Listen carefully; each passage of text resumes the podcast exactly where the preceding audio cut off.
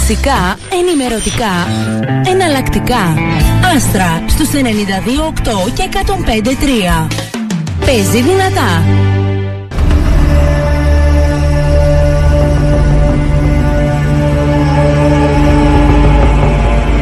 Κυρίες και κύριοι χαίρετε. Η σημερινή εκπομπή μας είναι αφιερωμένη σε ένα δεκάχρονο κορίτσι. Ένα κορίτσι που αποτελεί μέρος της τραγωδίας του 1974 και μέχρι πρότινος η ιστορία της ήταν εντελώς άγνωστη. Συνδέεται με την ιστορία που έφερε στην επιφάνεια ο Άστρα και η Χαραυγή γύρω στο 2015 και αφορούσε τη μεταφορά ασυνόδευτων παιδιών στην Ελλάδα το 1974 μέχρι το 1979.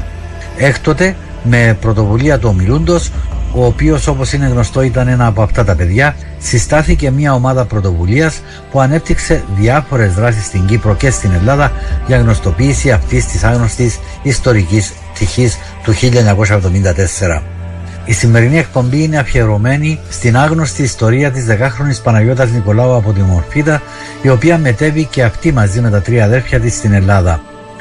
Η Παναγιώτα ήταν το μόνο παιδί που δεν επέστρεψε πίσω αφού άφησε την τελευταία της πνοή τον Δεκέμβριο του 1974 στην Ελλάδα. Μια τραγική ιστορία που τέλειωσε την Κυριακή 3 Δεκεμβρίου του 2023 όταν για πρώτη φορά και το τονίζω αυτό για πρώτη φορά μετά από 49 χρόνια της έγινε το πρώτο επίσημο μνημόσυνο στους Καπέδες όπου βρίσκονται τα αδέρφια της και θαύτηκε μαζί με τους γονείς της. Στην παρουσία της Υπουργού Παιδείας Αθηνάς Μιχαηλίδου και του Προέδρου της Επιτροπής Προσφύγων παθόντων, αγνοωμένων και εγκλωβισμένων της Βουλής Νίκου Κέττυρου, ο λόγος ήταν ότι η Παναγιώτα θαύτηκε στο πελόπιο του νομού Ηλίας στην παρουσία του τραγικού πατέρα της και των τριών αδερφιών της. Όμως στην Κύπρο επέστρεψε το 2022 μέσα σε ένα μαξιλαρόντιμα.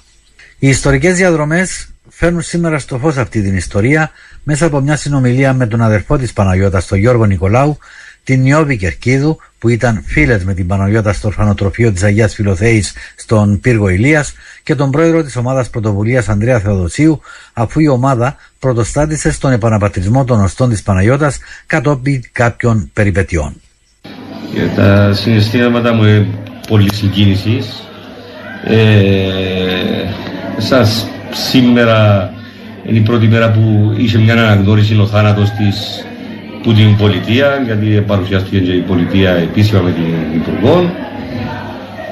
Ε, η συγκίνηση πιο πολύ όμως είναι που σας, όλους που είμαστε μαζί πάνω, γιατί σίγουρα ο καθένας έχει τις δουλειές τους, τις υποχρεώσεις του, αφήνετε τις ε, υποχρεώσεις σας ή τη ξεκούραση σας για να παραστείτε στη μνήμη της αδερφής μου, έτσι αυτό το πράγμα είναι συγκινητικό πράγμα. Πώς έγινε η κουβέντα με το, με το θάνατο της; Εξ όσα μπορώ να γνωρίζω γιατί προσωπικά εγώ και λόγω ηλικίας τότε καιρό ήμουν εγώ 11 χρόνια, Παναγιώτα 10, εγώ 11. Ε,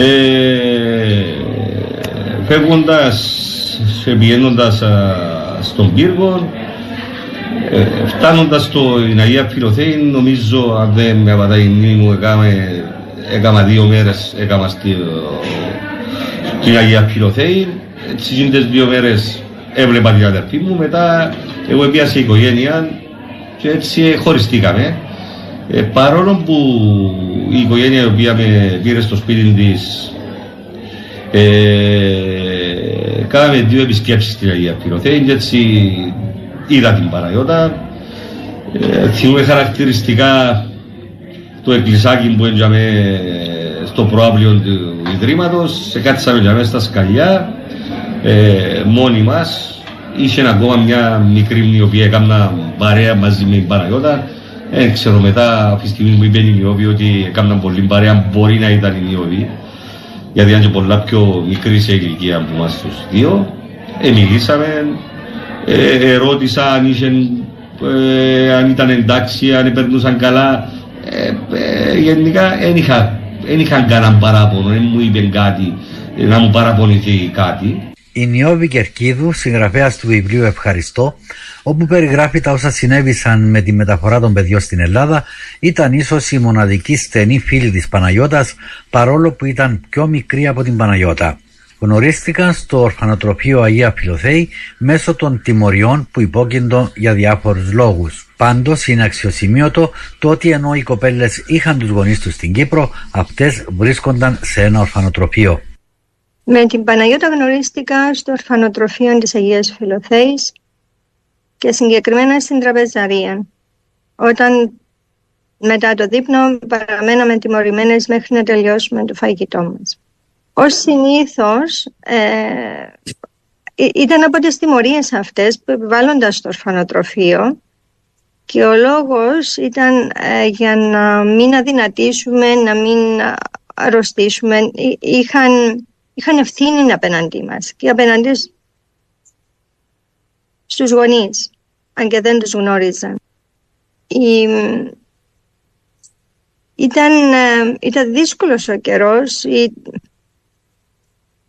πέραν της απώλειας της οικογένειας, ε, οι φίλες που έφευγαν την Κυριακή το απόγευμα γιατί σαν άδοχοι μαζί με ανάδοχες οικογένειες ήταν δύσκολος ο καιρός για τα κορίτσια που έμεναν. Είχαμε την τύχη να παραμείνουμε στο ορφανοτροφείο και οι δύο. Και η τραπεζαρία ε, μετά το δείπνο ήταν, θα το έλεγα, το καταφύγιο κατά κάποιον τρόπο αφού άρχισε μία φιλία μεταξύ μας. Ήταν εκείνες τις στιγμές που δημιουργούσαμε το όνειρο και τρέφαμε την ελπίδα μία στην άλλη. Έτσι άρχισε τη φιλία και έτσι διατηρήθηκε. Η Παναγιώτα ήταν 10 χρονών και εγώ ήμουν 8. Δεν ήμασταν καν στην ίδια εντάξει. Η Παναγιώτα ήταν πέπτη εντάξει, εγώ ήμουν τρίτη. Ναι. Ναι, φοιτούσαμε στο ίδιο σχολείο, συναντιόμασταν τα διαλύματα. Ήμασταν όμως στο ίδιο νοικοτροφείο σε διαφορετικά δωμάτια. Ήταν απέναντι οι πόρτες των δύο δωματίων. Ε, όμως τα απογεύματα στην αυλή, στις ελεύθερες μας ώρες, είμαστε μαζί. Μαζί να παίζαμε. Με την Παναγιώτα ήταν η μόνη που μοιράζουν την κούκλα, την οποία μου είχαν στείλει σαν δώρο γενεθλίων οι γονείς μου τον Νοέμβριο, όταν είχα κλείσει τα οχτώ μου. Αυτό που, που μας έφερε κοντά ήταν η ανάγκη να βρεθούμε ξανά στο ίδιο τραπέζι με τους δικούς μας ανθρώπους. Έτσι πλάθαμε το όνειρο. Έτσι σχηματίζονταν οι εικόνες. Και άρχισαν να γίνονται ευχάριστες εκείνες οι τιμωρίες. Γιατί πλέον δεν ήμουν μόνη μου, ήμουν με την Παναγιώτα εκεί. Όσες φορές προσπάθησα να δημιουργήσω μια φιλία, ε, είχαν, είχαν διάρκεια. Μία εβδομάδας, δύο, και μετά έφευγαν οι κοπέλες για τις ανάδοχες οικογένειες, τα κορίτσια. Την Παναγιώτα την συνάντησα το 9 του Οκτώβριου όταν είχα καταλήξει στο ορφανοτροφείο της Αγίας Φιλοθέης. Ήταν εκεί η Παναγιώτα, ήταν από τα παιδιά της πρώτης Απόστολης. Μέχρι το Δεκέμβριο. Οι δύο μεγαλύτερες αδερφές της ήταν στο Πελόπιο, στην Αγία Νιωστίνη. Ο αδερφός της, ένα χρόνο μεγαλύτερος, ήταν σε ανάδοχη οικογένεια στον πύργο. Θυμούμαι μία μέρα όταν ήμασταν, παίζαμε μέσα στην αυλή, σηκώστηκε, είπε μου φεύγω, δεν το πεις σε κανένα. Και την είδα να προχωρεί ε, προς την πλάγια πλευρά της αυλής και να χάνεται πίσω από κάτι καλαμιώνες. Ανησύχησα, έμεινα εκεί στη θέση μου και μετά είδα τον αδερφόν της. Τον αδερφόν της το θυμούμε. Είχε έρθει στην Αγία Φιλοθή, τον είχαν φέρει η οικογένεια που τον φιλοξενούσε, απλά και μόνο για να τη δει. Ήταν κρυφά που ήρθαν εκείνη την ημέρα. Πολλές φορές καθόμαστε στα, στα σκαλιά και στην εκκλησία, παίζαμε με την κούκλα ή φτιάχναμε όπου βρίσκαμε κανένα κασόνι, ξύλα, φτιάχναμε σπιτάκια.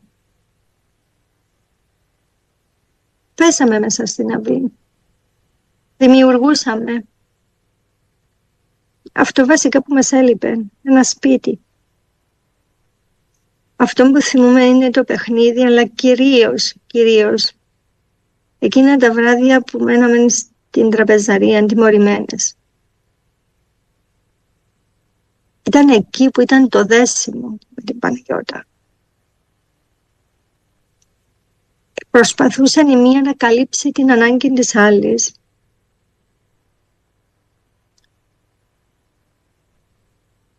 Με εικόνες. Απλά φτιάχναμε τις εικόνες. Δεν ήταν μόνο ε, η απομάκρυση από την οικογένεια, από τους γονείς μας, τα αδέρφια μας. Ε, οι απώλειες ήρθαν πολλές, η μία πίσω από την άλλη. Ε, ήταν η απομάκρυση μας που φύγαμε από το χωριό. Στο χωριό ήταν η οικογένεια μαζεμένη. Βρεθήκαμε στη Λεμεσό. Αναγκαστικά μετά να αφήσω την οικογένεια μου, να μεταβώ στην Ελλάδα για να συνεχίσω την εκπαίδευση μου. Κατέληξα σε έναν ορφανοτροφείο. Εκεί στο ορφανοτροφείο έρχονταν, γίνονταν οι συναντήσεις με τις ανάδοχες οικογένειες κάθε Κυριακή. Αλλά κατά τη διάρκεια της εβδομάδας δημιουργούσα τις φιλίες μου, προσπαθούσα να δημιουργήσω τις φιλίες μου. Και έρχεται η Κυριακή και έβλεπα τις φίλες μου να φεύγουν. Χαιρόμουν για εκείνες, λυπούμουν για τον εαυτό μου. Η φιλία με την Παναγιώτα ήταν αυτή που είχε διάρκεια. Έτσι πέρασε ο καιρός, ώσπου ήρθε το μοιραίο, του οποίου προηγήθηκε ένα επεισόδιο που πανικόβαλε την Παναγιώτα και όχι μόνο. Το τι έμαθα από μετά ήταν ότι ε, σαν ε, ξύπνησε, ε, καλά και ξύπνησε τυφλή. Και μέχρι ότου να αντιληφθούν ε, εξύπνησε, δεν έβλεπε, σηκώστηκε και φώναζε ότι δεν βλέπω ε, οι άλλες οι κοπέλες που ήταν μέσα στον ίδιο θάλαμο ε, πήραν το για πλάκα και τούτοι εξηγήνεσαι χτύπαν πάνω στα κρεβάτια γιατί δεν έβλεπε. Ε, μετά ώσπου να την πάρουν πάτρανε παράλυσε. Ως παπάει στο Αθήνα στο νοσοκομείο νομίζω πέθανε καθοδόν. Πέθανε στο νοσοκομείο έντοξε νομίζω είναι καθοδόν που πέθανε ήταν ξημερώματα, ξημέρωνε 4 Δεκεμβρίου. Ήταν νύχτα ακόμα. Όταν ακούσαμε φωνές, γιατί όπως είπα προηγουμένως, τα δωμάτια ήταν απέναντι. Ξυπνήσαμε τα κορίτσια στο δωμάτιο μου όπου έμεναν τα μικρά τα παιδιά του δημοτικού, δηλαδή από την πρώτη μέχρι την τρίτη η Παναγιώτα ήταν μέσα στα μεγάλα παιδιά του Δημοτικού, ήταν τετάρτη με έκτη τάξη, στο απέναντι δωμάτιο. Ακούσαμε φωνές και ξυπνήσαμε. Βγήκαμε στο διάδρομο να δούμε τι συμβαίνει. Είχε, είχε ταράξει τον ύπνο μας. Οι φωνές ε, ήταν, ζητούσαν να ανάψουμε το φως ενώ το φως ήταν αναμένο και ήθελε να, να κινηθεί, ήθελε να σηκωστεί. Δεν μπορούσε να κινηθεί όμως. Από τις φωνές μας, ε, παρόλο που ένα κορίτσι με είχε μπει να ειδοποιήσουμε τη Δεσποινή Αντωνοπούλου, η οποία ήταν υπόπτρια και έμενε μέσα στο ορφανοτροφείο, η κυρία η Δεσπίνη Αντωνοπούλου έφτασε, μόλις άκουσαν τις φωνές, κατέβηκε στον όροφό μας και ειδοποίησαν αμέσως στο ασθενοφόρο. Η Παναγιώτα απεβίωσε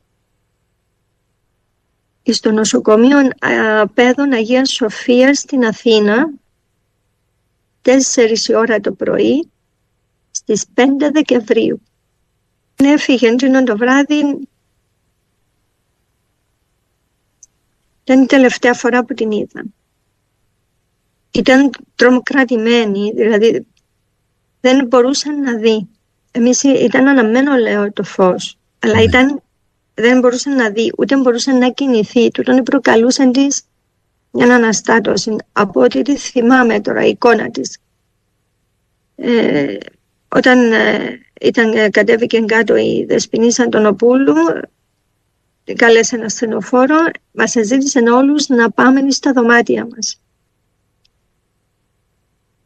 Είδαμε, είδα όταν ήρθαν, πήραν με το, με το, με το κρεβάτι, την είδα στο κρεβάτι του, ασθενοφόρου. Ε, ήταν, ε, ε, αμέσως μετά έπηγε στο νοσοκομείο του Πύργου και μετά με συνοδεία ε, δύο ιερέων από την Ιερά Μητρόπολη Ηλίας ε, κατέληξαν στο νοσοκομείο Πέδων Αγίας Σοφίας στην Αθήνα. Εκεί της έγιναν όλες οι απαραίτητες εξετάσεις. Αλλά δεν είχαν ούτε ιστορικό, ιατρικό ιστορικό. Απεβίωσε, όπως σου είπα, 4 το πρωί στις 5 Δεκεμβρίου. Εγώ δεν θυμάμαι κάποιος να βγει και να μας ανακοινώσει κάτι. Κάποια μεγαλύτερα κορίτσια ρώτησαν και ακούστηκε στο ορφανοτροφείο ότι η Παναγιώτα πλέον δεν είναι μαζί μας. Το τραγικό του το γεγονός ε, έκαμε κάποια συναισθήματα πιο έντονα. Το φόβο, την ανασφάλεια, την απόγνωση. Εγώ είχα την αίσθηση ότι ποτέ δεν θα γυρνούσα στους δικούς μου. Ότι με κάποιον τρόπο θα αφανίσουν. Ήταν αυτόν το γεγονός που εστιγμάτισε όλα τα κορίτσια του Δημοτικού. Γιατί, διότι ήταν και μέσα στο σχολείο μας. Μια, μια ημέρα ξύπνησα πρωί να πάω στο σχολείο, ανακοινώσαν μου οι, οι γονείς μου οι, οι Έλληνες, γιατί έτσι τους αποκαλώ. Ε, είπαμε ότι θα πάω στο σχολείο και θα πήγαινα πάνω στο πελόπιο που ήταν οι αδερφές μου, οι άλλες δύο αδερφές μου πιο μεγάλες. Ε, βάραμε με σε έναν ταξί μαζί με τον Γιώργο τον Ζάβον, τον πατέρα τον δεύτερο και πήγαμε στο Περόπιο. Ε, πάνω στο Περόπιο συνάντησα το, είδα μετά από τον καιρό που πήγαμε, είδα τον πατέρα μου για πρώτη φορά. Ε, χάρηκα στην αρχή που, το, που τον είδα. Ε, κάμε μια βόρτα μέσα στο αυλή του οικοτροφείου ε, πήγαμε δίπλα από την εκκλησία, είχε κάτι κάγκελτα τα έτσι χαρακτηριστικά, μου πήσα επάνω και, και με ανακοίνωσε μου το θάνατο της Παναγιώτας. Ε, είπε μου χαρακτηριστικά, θυμούμε, μες στο μυαλό μου, ξέρεις ότι πέθανε η Παναγιώτα. Ε, ε, όπως μου το είπε, ε, σαν να κατέβηκε ο, ο κόσμος ανάποδα ε, ήταν η πρώτη φορά έτσι είπα του είσαι ψεύτης. Και είμαι όχι, μακάρι να είμαι ψεύτης αλλά είναι η αλήθεια. Θυμούμαι ότι έκλαψα. Θυμούμαι ότι έκλαψα. Ε, τώρα για να το πιστέψω έτυχε που, που, που είμαστε ήταν απέναντι μας ήταν ο τάφος, ήταν σκαμμένος ο τάφος φρέσκος. Ε, περίμενα, έφυγε πια μια αδερφές μου, πιο μεγάλες στα και η Μελανή. Και η κηδεία έγινε στην ε, Αγία Νιουστίνη στο κημητήριο του μοναστηριού στο Πελόπιο. Ε, και υπήρξε μια περιπέτεια με το πιστοποιητικό θανάτου, έτσι που εκδόθηκε τελικά τον Ιούλιο του 2023. Ναι. Ε, μετά από παρέλευση ορισμένο χρόνο επειδή είχα το βάρος στη συνείδηση μου γιατί φεύγοντας ήταν πιο μικρή μου ο πιο μεγάλος ε, υποσχέθηκα να την προσέχω ε, και είχα το μέσα μου τώρα το ότι τι να την προσέχω ας πούμε ένας εντεκάχρονος μια δεκάχρονη εντάξει ε, ε, θέλησα να φέρω τα ωστά πίσω στην Κύπρο να τα επαναπατρίσω ήταν θαμμένη στο Περόπιο. Ήταν θαμμένη στο Περόπιο. Ε, το οποίο Περόπιο ήταν... Ε, ε, ήταν ένα νοικοτροφείο, το οποίο ήταν αδερφές μου πάνω. Ε, το νεκροταφείο τον, ε, ήταν νεκροταφείο που ήταν θαμμένη. Ήταν στο Ιναπλήν του Ελόπιου παγιά είπαμε ότι ήταν μοναστήρι, υπήρχαν και καλογριές. Εκεί τρεις-τέσσερις καλογριές που ήταν μαζί με τις κοπέλες που, ε, από την Κύπρο που φιλοξενούσαν και όχι μόνο από την Κύπρο, ήταν και από άλλα μέρη της Ελλάδας για τα σχολεία τους λόγω αποστάσεων στην Ελλάδα είχαν και ε, δικές τους φιλοξενίες. Ε, το, εκεί που ήταν θαμμένοι ήταν, είχε πέντε τάφους ήταν, που ήταν για, τους, ε, για τις μοναχές. Ε, όταν ε, μίλησα με την Νεόπη, είπε μου ότι είναι εκταφή γιατί έπιανε ο, ο Κώστας και ο Μαρίνος μου και είπαν τα οστά μέσα στο, μέσα στο ιερό ε, πηγαίνοντας πάνω στον πύργο ε, προσπάθησα να μπορέσω να πιάσω τα οστά να τα φέρω, τα φέρω κάτω στην Κύπρο προσπάθησα έτσι νόμιμα. Ε, βρίσκα κολλήματα. Θέλαν ε, ληξιαρχική πράξη θανάτου.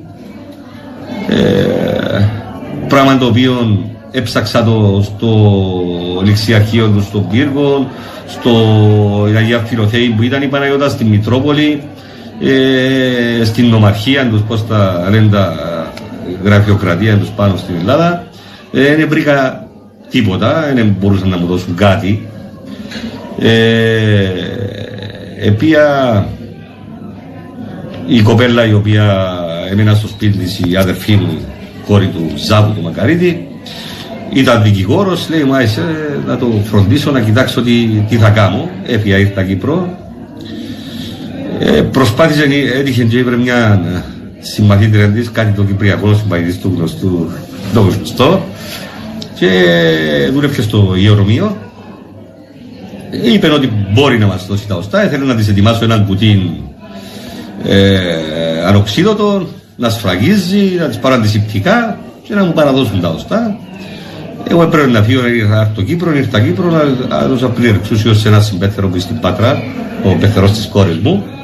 Και πήγαινε ο άνθρωπος, ε, έκαμε τις διαδικασίες, πήγα μαζί με το, η γυναίκα του υγειονομίου και επαρέδωσε μου τα οστά. Επαρέδωσε μου τα επήρεντα στην Πάτρα. Και ενώ όλα έδειχναν ότι το θέμα θα τέλειωνε, τελικά δεν τέλειωσε εκεί. Το υγειονομείο στην Πάτρα δεν δέχθηκε τα χαρτιά που προμηθεύτηκαν και έτσι δεν μπορούσαν να φύγουν από την Ελλάδα. Δεν ε, ε, έκαμε τίποτα έτσι, σταλώσαμε σε εκείνον το σημείο και που ήταν μέσα στην εκκλησία τα οστά και λειτουργούν τα κάθε Κυριακή ε, βάλαμε τα κάτω από τον τόρνο του συμπέθερο. Δεν θα τα φυλάξουμε. Είχα προσπάθειες στην Κύπρο και είχα και πολλή βοήθεια και από τον Κώστα και από την Ιώβη για να μπορέσω να παρακάψουν καμιά γραφειοκρατία να μπορέσω να τα φέρω στην Κύπρο. Ε, Δυστυχώς ε, είναι κατέστη δυνατόν και έτσι που αγανάκτηση είναι πια και έφερα τα παράνομα, παράνομα τα Γιατί ε, ε, τα έπιασαμε στην Βάρκα και έφερα τα στην Βάρκα στην Κύπρο. Πότε έγινε εδώ; Ε, το 20. Ήταν το, το πρώτο και τελευταίο μνημόσυνο που έκαμε η μάνα σας στην Παναγιώτα τούτο; Ε, ε, ναι. Παρόν, παρόν ναι, των ναι, οστών ναι, ναι, ναι, παρόν των οστών. Είναι λέει και περίμενε τα. Ε, περίμενε, ναι. Γιατί μετά από δύο χρόνια πεθάνει και είπα. Ε, και στη συνέχεια έγιναν άλλες διαδικασίες και μέσω της ομάδας. Ναι, μέσω της ομάδας έγινε διαδικασία. Ε, ήβρα το στην αρχή που ζήτησα, ζήτησα πιστοποιητικό θανάτου που τον επαρχόν, έδωσα ημερομηνία γεννήσεως, ε, ε, όνομα, ξέρω εγώ. Ε, είπα μου να μου δώσουν πιστοποιητικό γεννήσεω. Είπα δεν θέλω πιστοποιητικό γεννήσεω, θέλω πιστοποιητικό θανάτου. Είπα μου δεν υπάρχει. Αυτό είναι αλήθεια. Όταν επιστρέψαμε στην Κύπρο το 1974, η Παναγιώτα δεν επέστρεψε, αλλά δεν υπήρχε ούτε πιστοποιητικό θανάτου της. Η Επιτροπή της Ομάδας Πρωτοβουλίας υπό την Προεδρία του Ανδρέα Θεοδοσίου ανέλαβε να διερευνήσει το θέμα και να προβεί σε ενέργειες κατόπιν συνεννόησης με τον Γιώργο Νικολάου, τον αδερφό της Παναγιώτας, για να εκδοθεί πιστοποιητικό θανάτου και να νομιμοποιηθεί η διαδικασία που έγινε, εφόσον πιστοποιήθηκε ότι δεν υπήρχε το πιστοποιητικό. Είχα απαιτήσει με επιστολή μου προς την ελληνική πρεσβεία να ξεκινήσει έρευνα στο νοσοκομείο παιδών της Αθήνας όπου ε, είχε ε, πεθάνει η μικρή Παναγιώτα αλλά και στο νομών Ηλίας. Επεξηγώντας ότι υπήρχαν αποδεικτικά στοιχεία μέσα στο βιβλίο της Νιώβης Κερκίδου «Ευχαριστώ μαρτυρίες παιδιό 1974» τα οποία είχαμε φωτοτυπήσει και είχαμε δώσει προς την πρεσβεία. Μετά από πήγαμε στον Πειραιά, η γραμματείας της κυρίας ε, Σακελαροπούλου, η κυρία Γιανναγάκη, με συμβούλεψε ότι ο ρόλος της ήταν της Πρόεδρου της Ελληνικής Δημοκρατίας ήταν θεσμικός και ότι ενώ εκκρεμούσε η, η εκλογή της, ε, της νόμιμης κυβέρνησης, της νέας κυβέρνησης, διότι αυτή που υπήρχε ήταν μεταβατική, δεν μπορούσε να το, να το θέσει. Έπρεπε να περιμένουμε να μπει, να εκλεγεί η νέα ελληνική κυβέρνηση, οπότε θα το έθετε υπό τη μορφή ε, ανθρωπιστικής ε, πλευράς για να εκδοθεί το πιστοποιητικό θανάτου να δοθεί και η, η συγκατάθεση της ελληνικής κυβέρνησης ότι αυτόν το παιδάκι είχε πεθάνει και τα αφήσει στην Ελλάδα. Ε, πρέπει να πω ότι ο, ο πρέσβης της Ελλάδος, ο κύριος ε, Κυριάκος Κενεβέζος, είχε δώσει εντολή στο αρμόδιο τμήμα της ε, Κυπριακής Περιφέρειας και είχε αρχίσει η έρευνα. Μετά από κάποια χρονική πάροδο περίπου ε, ένα με ένα μισή μήνα είχαμε ένα αποτέλεσμα και το αποτέλεσμα έλεγε όπως με είχε πληροφορήσει ο Κυριάκος ο Κενεβέζος ο πρέσβης της Δημοκρατίας εκεί ότι ε, από το νοσοκομείο Πέδων δεν υπήρχαν αρχεία αλλά ούτε και οι, στον νομό Ηλίας μπορούσαν να εντοπίσουν ε, στα αρχεία το θάνατο της Παναγιώτας. Οπότε με αυτόν τον σκεπτικό ζήτησα να μου δοθεί το πόρεμα, πλην όμως δεν μπορούσε να μου το δώσει γιατί ε, δεν ήμουν ε, συγγενικό πρόσωπο και με συμβούλεψε να καλέσω τον αδερφό της να πάει στην Αθήνα να του το επιδώσει. Πράγμα το οποίο εγώ, εγώ έπραξα. Ε, όμως ο Κυριάκος Κενεβέζος είχε προβεί και σε μια άλλη ενέργεια, είχε ε, συμβουλευτεί ε, νομικός σύμβουλος της Περβίας όπως με πληροφόρησε και είχε αποστείλει επιστολή στα αρμόδια τμήματα της κυβέρνησης και ξαφνικά με πήρε τηλέφωνο και μου λέει Αντρέα ήταν μέσα στον Ιούλιο του 24 ε, αύριο θα εκδοθεί πιστοποιητικό θανάτου. Και την επομένη ημέρα ακριβώς με πήρε ο αδερφό της Παναγιώτας και μου, είπαν, μου είπε, έλα, ε, του είπαν, έλα να πάρεις το πιστοποιητικό θανάτου για την Παναγιώτα. Όμως εμείς το θέμα αυτό το είχαμε θέσει και προς την Υπουργό Παιδείας, το είχαμε θέσει και στην Επιτροπή Προσφύγων της Βουλής. Ε, πρέπει να πω ότι έδειξαν μεγάλη κατανόηση διότι το θέμα είχε την ανθρωπιστική του πλευρά και έχει τελειώσει με πρωτοβουλία δική μας ουσιαστικά ε, η αναγνώριση από μέρος της κυβερνήσεως του θανάτου της, της ε, Παναγιώτας στην Ελλάδα το 1974 έχει εκδοθεί πιστοποιητικό θανάτου και πρόσφατα έγινε και το μνημόσυνο της στη χωριός του Καπές εκεί που είναι θαμμένη παρουσία της Υπουργού Παιδείας, του Προέδρου της Επιτροπής Προσφύγων, εκπροσώπους της ελληνικής κυβέρνησης και εκπροσώπου του Υπουργείου Παιδείας ε, για φιλολογικά θέματα. Ε, και έτσι έχει επισημοποιηθεί η, η όλη προσπάθεια και έχει αναγνωριστεί το γεγονός ότι η Παναγιώτα Νικολάου είναι πλέον ενταφιασμένη στην Κύπρο μαζί με τη μητέρα της και τον πατέρα της. Μετά ξαναζήτησα το για, για δεύτερη φορά μετά που ήδη ήρθαν τα οστά στην Κύπρο και είπα μου ότι υπάρχει πιστοποιητικό να μου το δώσουν.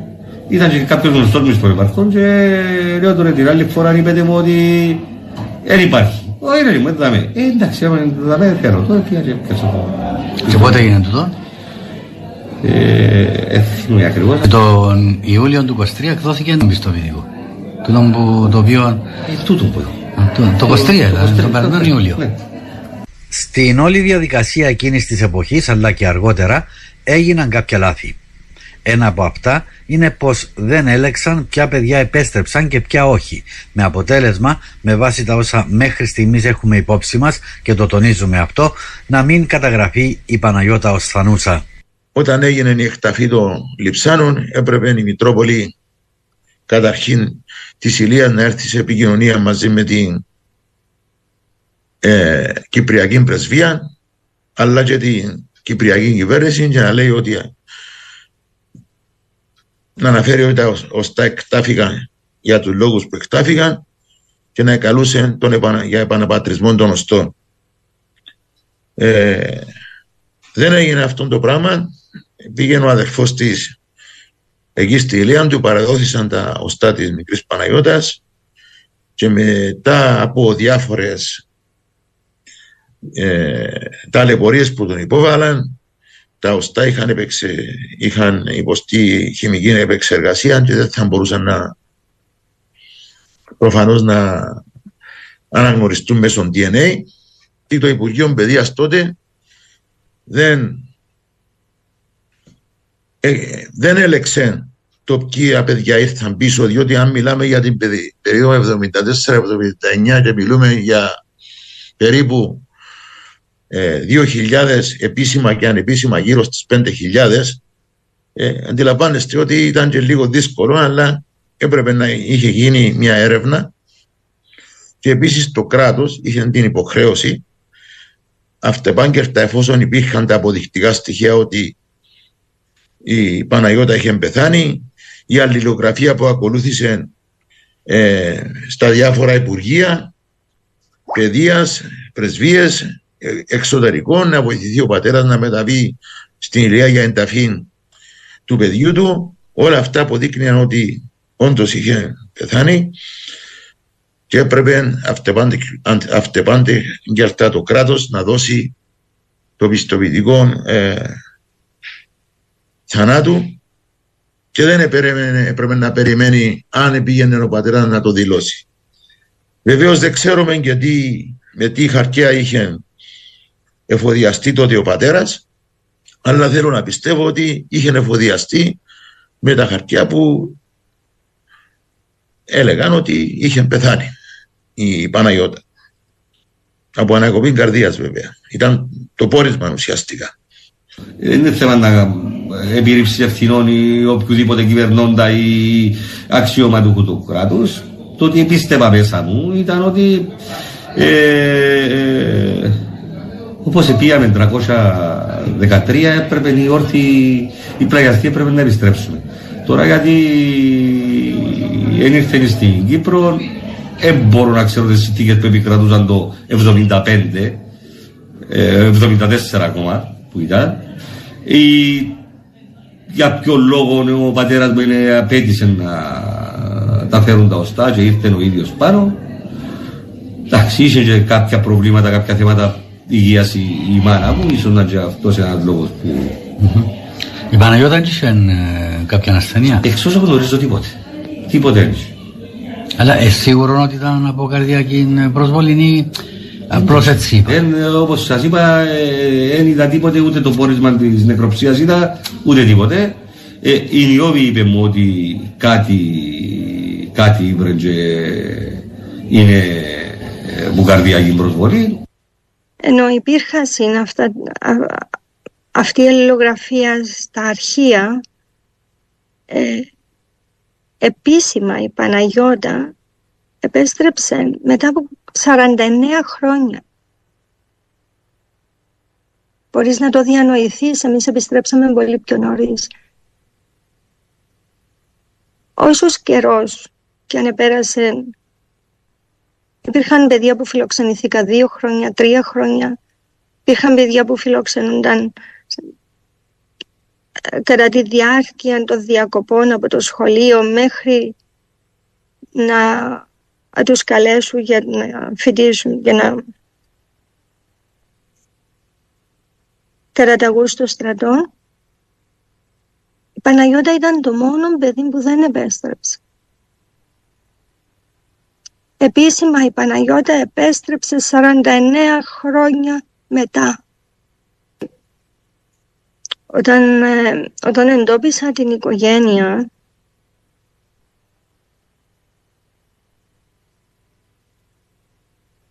ε, ήταν πολύ δύσκολο για μένα γιατί ενώ έμαθα ότι η μητέρα ήταν εν ζωή ήξερα ότι μόνο ο πατέρας ήταν στην κηδεία.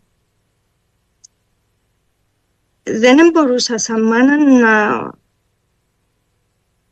να καταλάβω τους λόγους γιατί αυτή η κυρία δεν ήταν στη, στην κηδεία της κόρης της. Ένιωθα προσωπικά ότι της όφυλα να κάνω ό,τι μπορώ για να επιστρέψουν τα οστά της Παναγιώτας για να γίνει ταφή, για να κάνει ένα μνημόσυνο στον τάφο της κόρης της. Και μόλις που πρόλαβε. Και μόλις που πρόλαβε, ναι.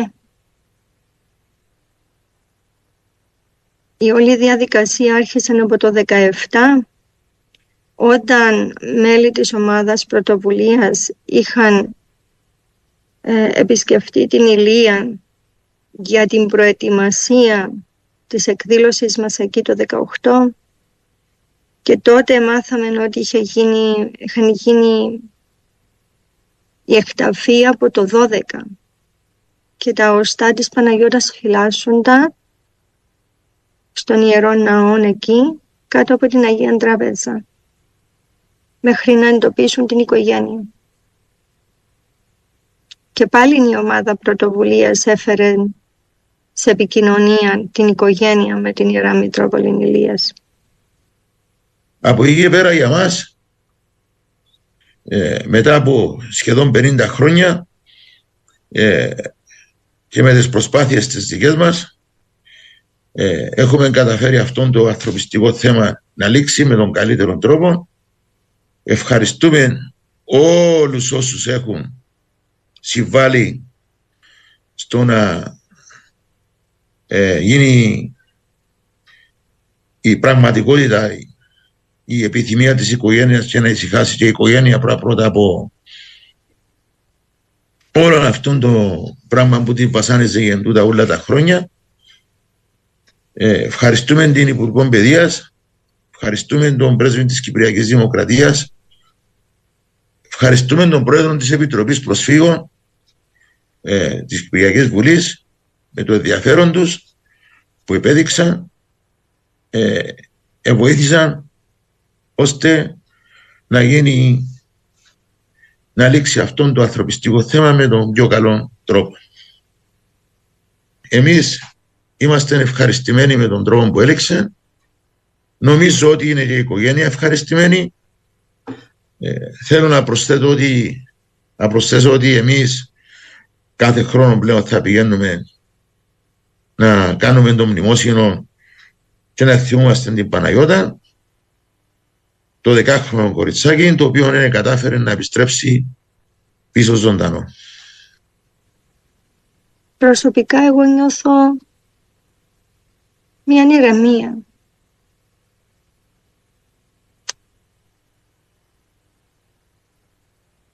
Νιώθω μια ηρεμία που έχει επιστρέψει η Παναγιώτα και έχει επιστρέψει επίσημα. Πρέπει να σου πω ότι όλα, όλα τα μέλη της ομάδας νιώθουν μια ανακούφιση και μια ικανοποίηση γενική, μια, ναι. μια γαλήνη γιατί ακριβώς ε, έκλεισε μια ανοιχτή πληγή για μια οικογένεια. Έστω και ναι. Κατά τη διάρκεια της συλλογής των μαρτυριών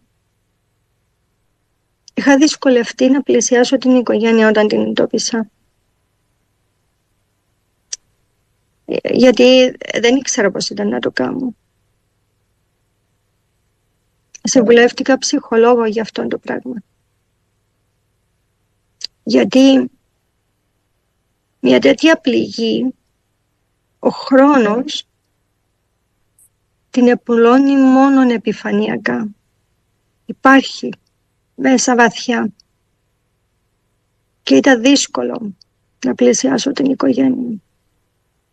Δεν, δεν ήταν όπως η συλλογή άλλων μαρτυριών. Και είχα την ανάγκη και εγώ να μιλήσω με την οικογένειά της. Είχα αυτή Αυτή είναι η ιστορία της Παναγιώτας Νικολάου. Μιας ανώνυμης σε εισαγωγικά δεκάχρονης κοπέλας που πίσω της έκρυβε και εξακολουθεί να κρύβει πόνο. Όχι μόνο για τους συγγενείς αλλά και για αρκετούς από τους σημερινούς ενήλικες και τότε, το 1974, ανήλικα παιδιά που φιλοξενήθηκαν στην Ελλάδα λίγο μετά την τουρκική εισβολή του 1974. Από όσα ακούστηκα στην εκπομπή, βγαίνει το συμπέρασμα ότι ακόμα και σήμερα, μέσα σε αυτό τον άκαρδο κόσμο που ζούμε, υπάρχουν άνθρωποι που νοιάζονται για τον συνάνθρωπό τους επειδή και οι ίδιοι έχουν πονέσει. Διότι η ιστορία εκείνη με όλα τα παρεπόμενα του 1974 άφησε πληγές σε πολλά επίπεδα. Καλό υπόλοιπο ημέρας να έχετε.